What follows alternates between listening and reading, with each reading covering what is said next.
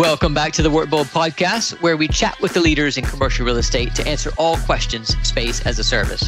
This podcast is for anyone involved in commercial real estate in any way. If you're an investor, a fund manager, developer, property manager, agent, or broker, be sure to subscribe so you don't miss an episode. I'm your host, Caleb Parker, and you're listening to a preview of season four. Each Sunday over the next 10 weeks, we'll drop a new episode with the leading experts in commercial real estate to prepare you for the new world of service and flexibility. We have a solid lineup, including JLL, BP, CBRE, FORE Partnership, Liquid Space, MeetingsBooker.com, to name a few.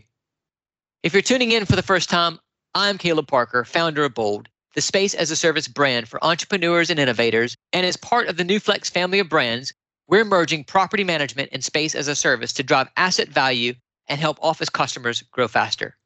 This season is all about the customer experience. How do we get people to come back to our office buildings after working remotely for the last year? There are a lot of nuances to consider when answering that question. It's not black and white, unless, of course, you're the CEO of a certain investment bank. But for the rest of us leaning into the future, that's the wrong question. I've read a lot of news headlines, article quotes, and social media posts and comments by leaders in commercial real estate claiming we need offices to be productive. I've read quotes by notable CEOs saying work from home doesn't work. And while there may be some truth to both for some people, we also see the world's biggest banks shedding office space. Some of the most innovative and fastest growing companies announce work from anywhere policies. Spotify announced work from anywhere one week, then a week later announced they were expanding into 80 countries. Boom! But the fact is, offices are needed.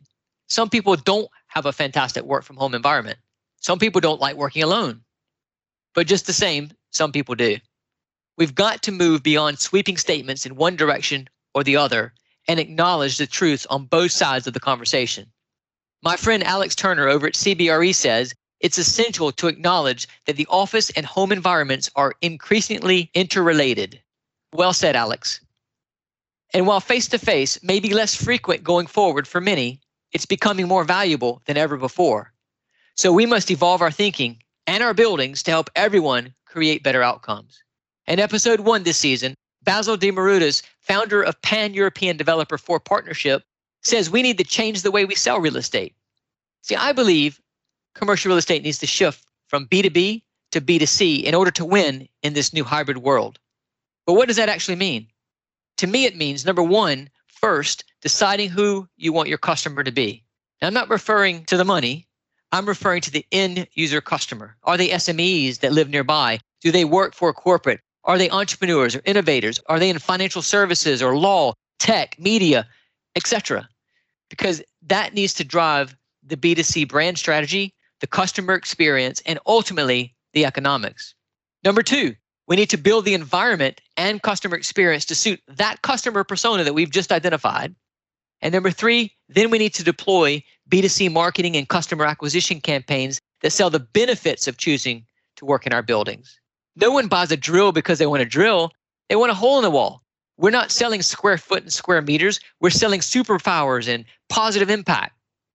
Number four, finally, we need to provide great customer service consistently so our customers feel good when they come to work in our buildings.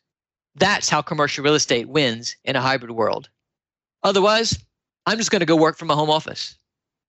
Now, don't get me wrong, evolution isn't mandatory, but one thing's for sure change is certain.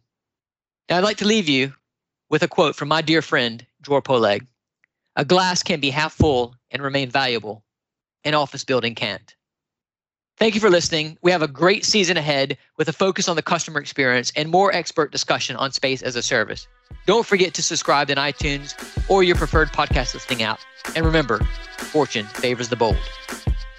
You're listening to a podcast company podcast. This was made by Podcast Syndicator, where we help you go from start to grow to making money with your podcast. Let us help you share your message and your voice with the world.